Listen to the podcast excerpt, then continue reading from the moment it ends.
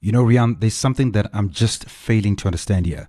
So, FIFA is dropping new content left and right via EA, but there's a serious agreement problem, which is EA and FIFA having a difficult time coming to terms on a new agreement for the football series. So, what what are we looking at in terms of numbers, and what's the decision since FIFA 22 has already been launched? As many might have guessed, the reason EA and FIFA are having a difficult time coming to terms on a new agreement for the football series, it's money. Uh, the New York Times reported that EA and FIFA have been in negotiations for at least two years about the future of the lucrative video game series, which the site reports has brought in more than $20 billion for EA over the past 20 years. The series has paid dividend for FIFA 2, which makes about $150 million per year from EA's games due to its licensing agreement. The game is FIFA's most valuable commercial deal overall. But with the EA FIFA deal set to expire at the end of 2022, talks are breaking down.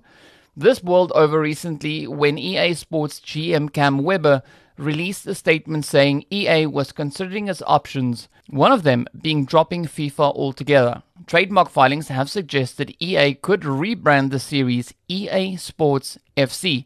According to the report, FIFA wants more than double what it is currently getting from EA and is asking a billion dollars for each four year World Cup cycle.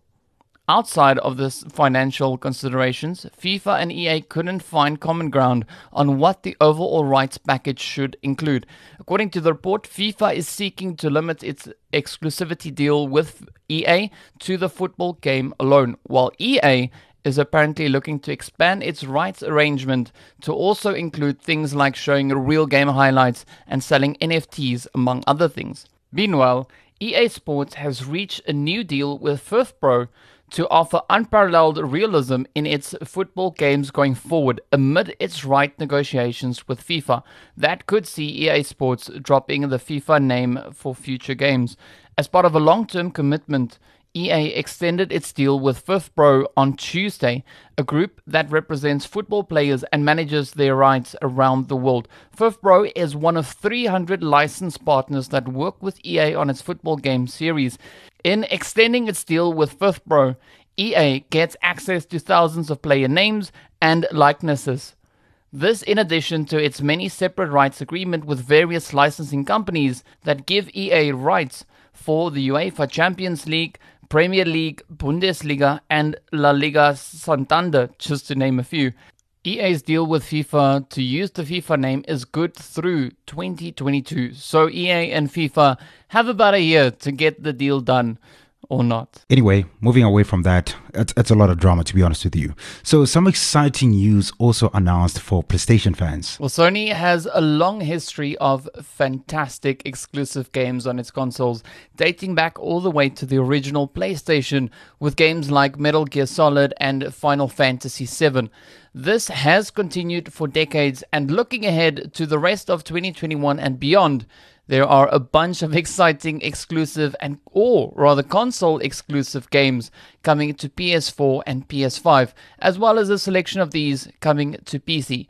Now these games are Babylon's Fall, Final Fantasy VII Remake Part 2, Final Fantasy XIV Endwalker, as well as Final Fantasy XVI.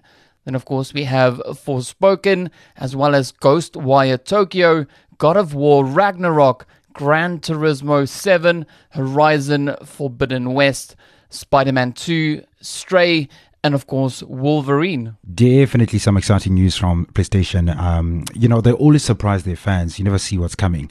But anyway, what's trending right now? Well, in trending news, Fortnite XP gains have been buffed yet again, marking the fourth time in the last 15 days that Epic has tended to the game's leveling balance by increasing XP earned through challenges. After a slow start to the season for XP Gains, Epic has tweaked the amount of XP not just several times, but a heck of a lot. Just Tuesday, the Fortnite patch notes once again buffed XP gains. This time, it was the daily challenges, which increased by 50%. To top it all off, Wednesday's newest change buffs weekly XP by the same rate. This was one challenge category that actually got nerfed in a previous patch.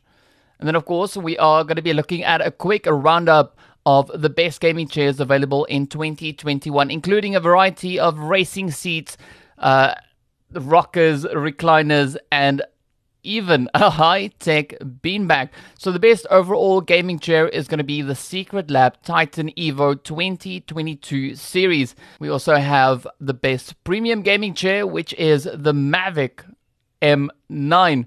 We have the chair with the best lumbar support being the Riser or Razer rather Iskur as well as the best office chair for gaming being the Respawn Spectre. We've got the best backrest, which is, of course, the Noble Chairs Icon. We've got the best for Corsair fans, which is going to be the Corsair T2 Road Warrior. Then also the best budget gaming chair, which is the Homall S Racer. We've got the best rocker chair, which is the X Rocker Pro Series H3. Then looking at the best gaming recliner, it's going to be the Homall Gaming Recliner, which is pretty great for console gaming, pretty close to your TVs, but uh, it does take up quite a bit of space. And then the most interesting one is going to be the best gaming beanbag, which is the Moonpod. It promotes the, the feeling of weightlessness that's quite calming. It contours to the shape of your body, and it's quite great for those who need to sit a little bit closer to their TVs. But it is a little bit pricey and gets more expensive with all the different add ons.